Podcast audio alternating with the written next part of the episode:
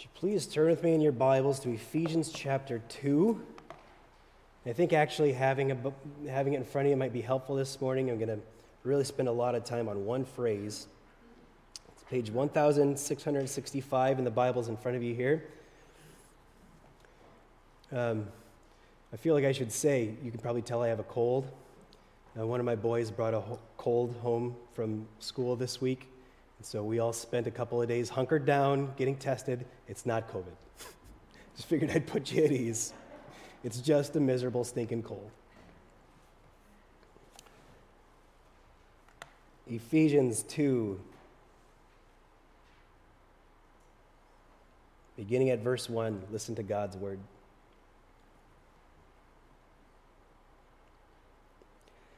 As for you, you were dead in your transgressions and sins, in which you used to live when you followed the ways of this world and the ruler of the kingdom of the air, the Spirit who is now at work in those who are disobedient.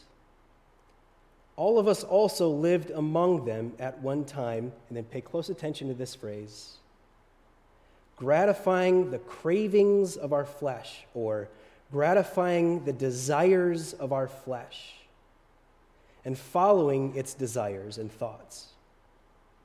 We, like the rest, were by nature deserving of wrath.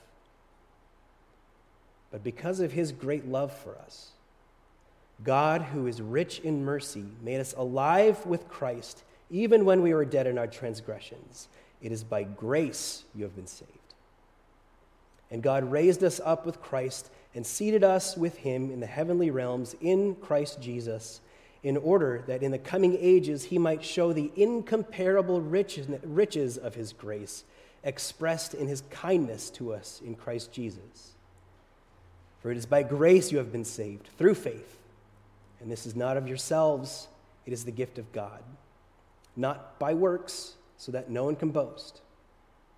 For we are God's handiwork, created in Christ Jesus to do good works which God prepared in advance for us to do. The word of the Lord.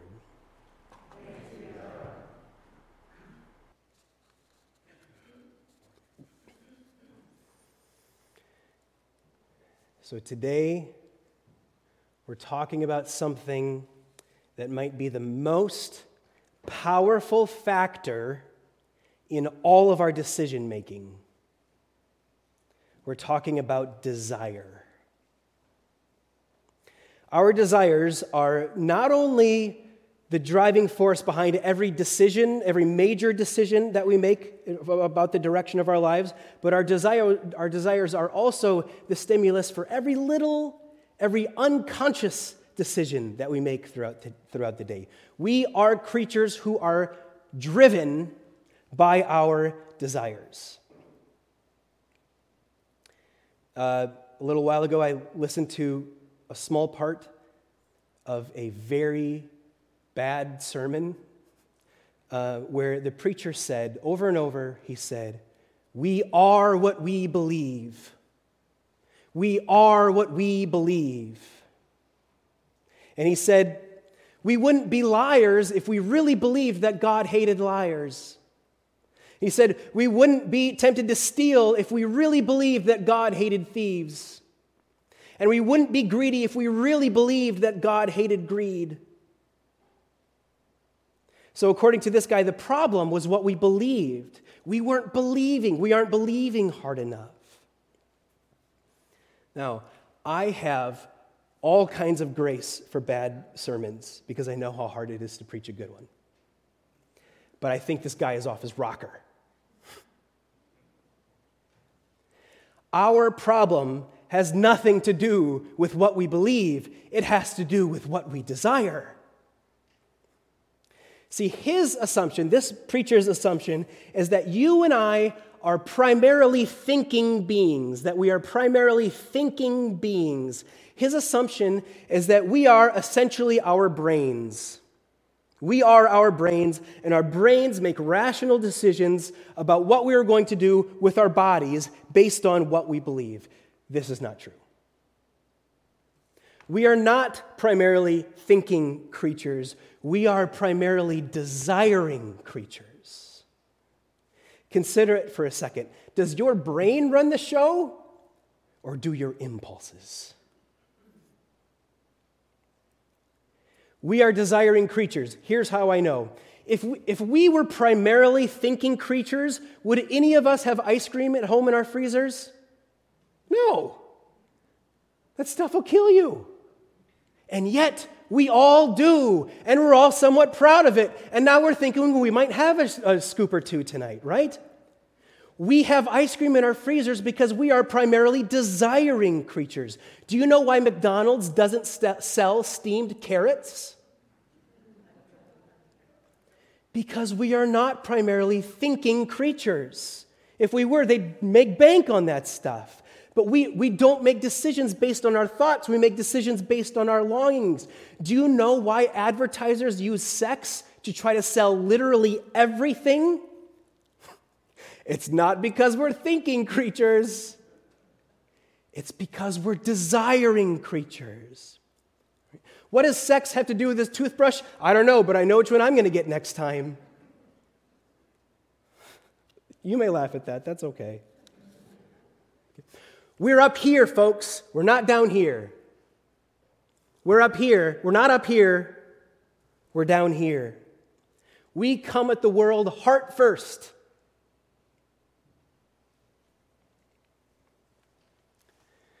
So, what do we do with our desires? Some people will tell us that we need to follow our desires. You ever seen a Disney movie? Follow our desires, give in to our desires. You do you. Do the things that make you happy. Life is short, apologize later.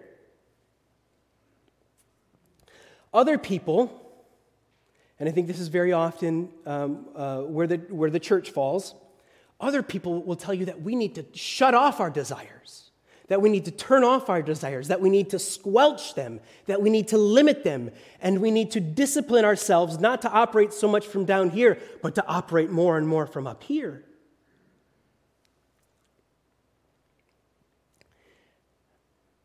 I am not particularly comfortable with either of those choices, which is why I am so fascinated by and I am so excited to share with you what uh, I learned in my study of this passage. If your Bibles are still open, take a, take a look again at back at verse 3. It's the little phrase that I highlighted for you, okay?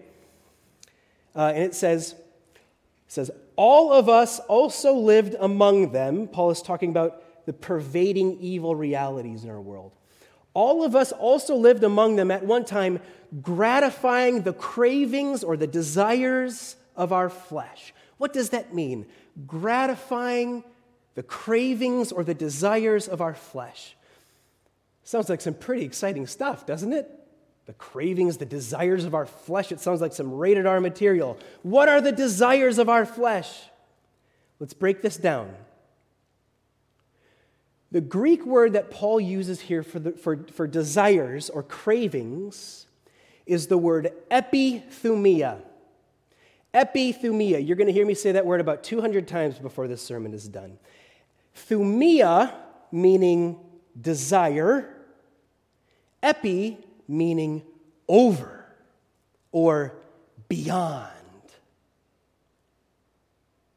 So the word epithumia, which Paul is warning us against here, means over desire. It means it means to desire something far more and far beyond what we actually should. It means to desire something in a way that is not healthy. It means to desire something in a way that does not make sense. It means to desire something in a way that will not help you. So the, the problem here isn't that we have thumias, desires. The, the problem is not that we have desires, the problem is that we have epithumias we have over desires. That's what's getting us in trouble. So, for example, uh, you see that I have this nice shiny quarter. Uh, and it's neither shiny nor nice. But you see my shiny quarter and you think, well, that's really wonderful. Man, I really want Stefan's quarter. And so you come up to me and you're like, hey, Stefan, can I have your quarter? And I say, no. it's my quarter, and I like it, and I'm going to keep my quarter. And you say, Stefan, I will give you $100 for that quarter. That is epithumia. The fact that you want my quarter, that's just a thumia. But when you offer me 400 quarters in exchange for my one quarter, you're not up here anymore, right? You're down here. It's an epithumia. Now, that's, that's kind of a silly example. But if you think about it, this is the kind of thing that goes on with us all the time. We are constantly making irrational decisions because we over desire things. This week, some of us will sacrifice our own well being and our own health, and we will work a ridiculous amount of hours because we over desire success and wealth.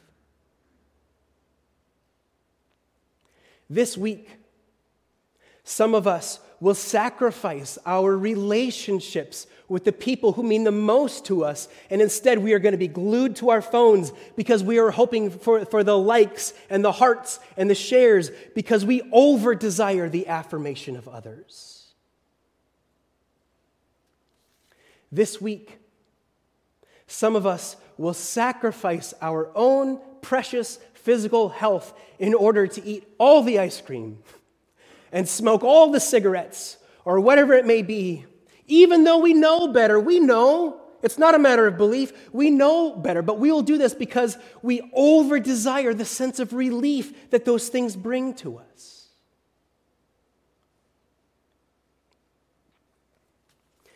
Here's what I find so fascinating about what Paul says about desire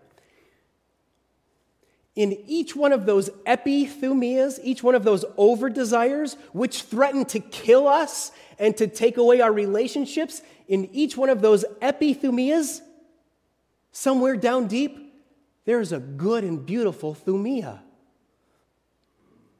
There's a good and beautiful desire. But somehow it just goes too far.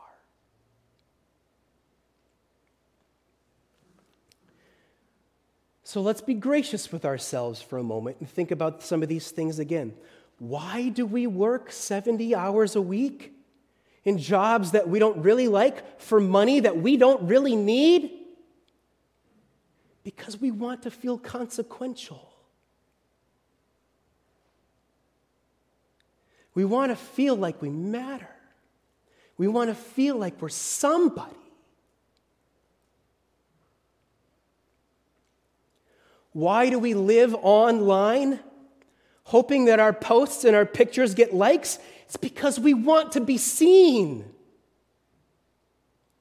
We want our voices to be heard.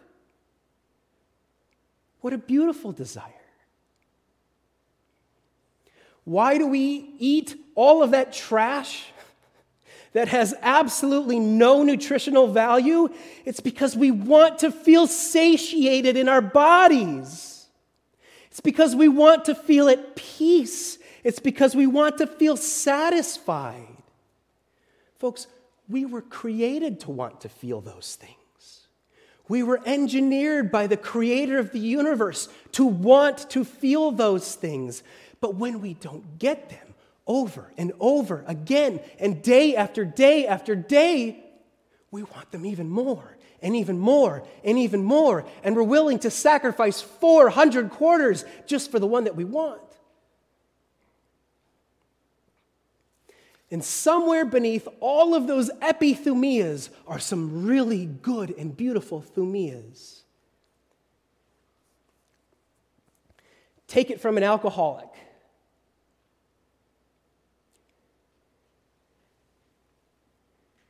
In all of my life, you know where I meet the most sincere, good hearted people with the strongest, most beautiful desires? You know where I meet those people? In rehab clinics and AA meetings, not at church. In rehab clinics and AA meetings, we alcoholics are people with a chronic disease that tells us that we need to drink. We need to drink in order to satisfy our desires. And that's a really big problem. But when it comes to us alcoholics, to a person, to a person in those meetings, the desire that caused us to first start drinking is a good and beautiful desire. To feel loved, to feel at peace, to feel satisfied.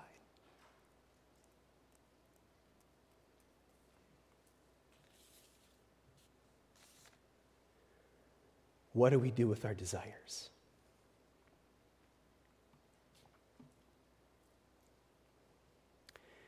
In Mark chapter 10, Jesus and his disciples were leaving the city of Jericho. And as they were leaving, there was a blind man named Bartimaeus who started shouting at them. Bartimaeus was annoying. He started shouting at them. And he said, Jesus, Jesus, son of David, son of David, have mercy on me. And all of the people who stepped over Bartimaeus every day were very quick to try to shut him up. Shut up, Bartimaeus. Knock it off. Be quiet. But he shouted even louder, Jesus, Jesus, son of David, have mercy on me. And Jesus stopped.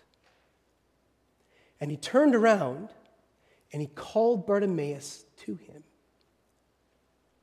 And all these people who were very annoyed at Bartimaeus and, and made it a regular habit to step over him said, Hey, buddy, he's, he's waving you over.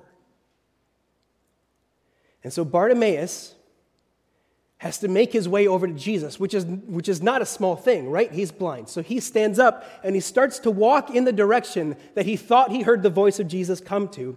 And when he finally gets there, Jesus grabs him by the arms and he asked him the most beautiful question. He said, Bartimaeus, what do you want me to do for you?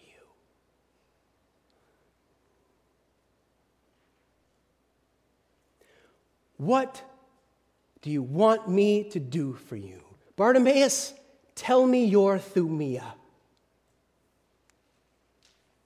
Now, to everyone else there that day, that was the dumbest question in the world. What do you mean? What does he want? Do you see the guy, Jesus? What do you think he wants? He's a blind beggar, Jesus.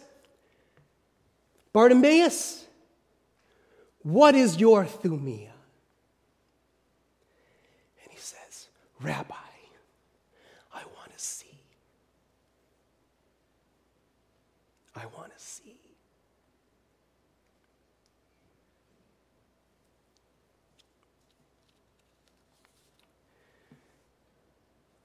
What do we do with our desires? We share them with Jesus.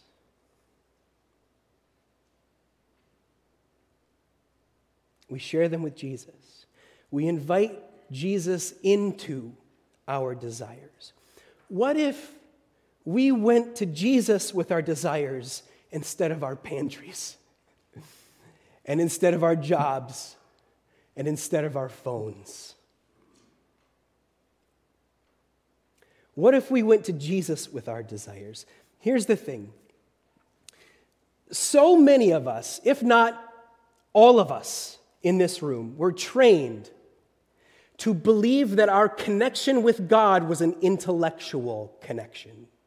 To believe that the way that we connect into God was to think the right things, to believe the right things. You are what you believe, that bad sermon said. You are what you believe.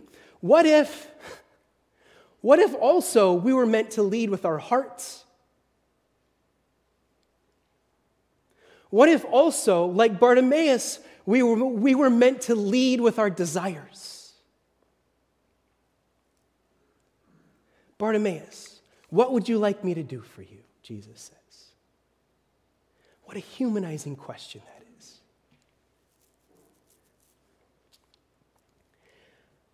Our epithumias, our over desires, are really big problems.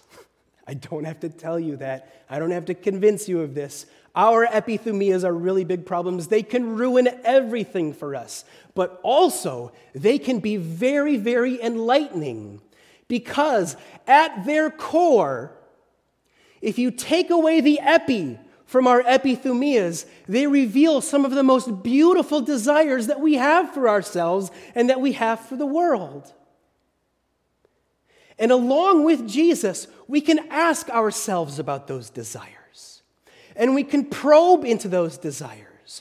What are your truest desires, friends? What are, what are the desires at the deepest parts of your heart?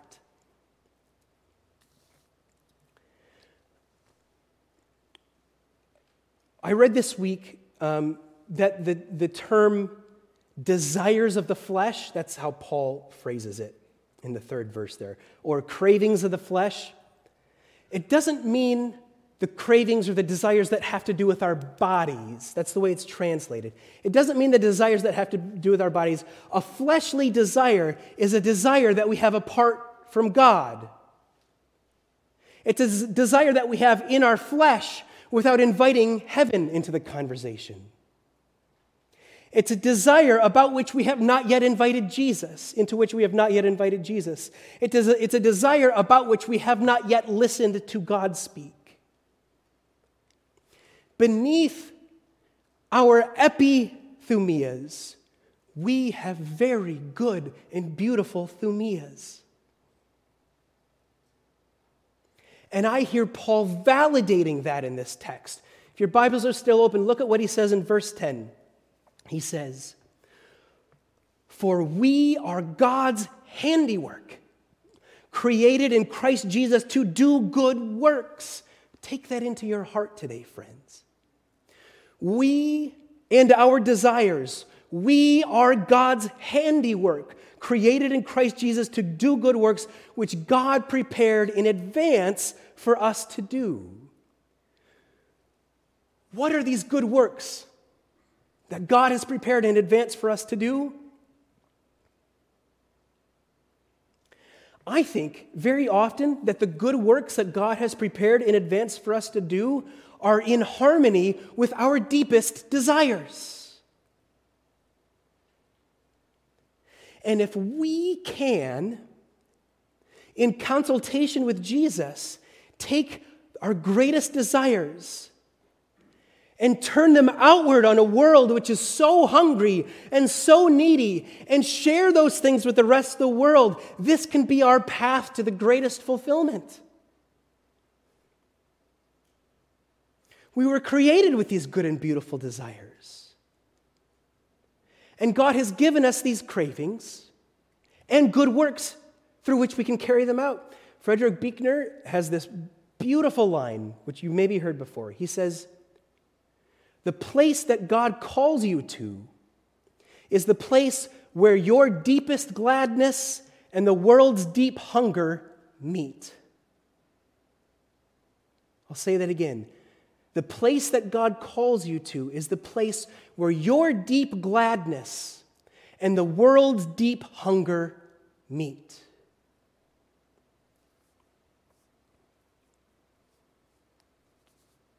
I'm here to affirm your desires today.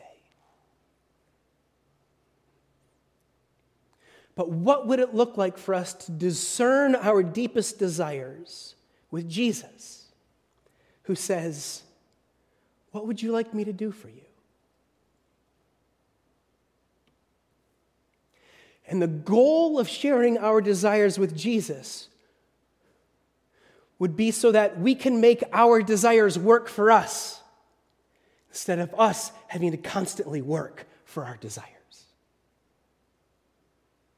Jesus says, What would you like me to do for you? Pray with me.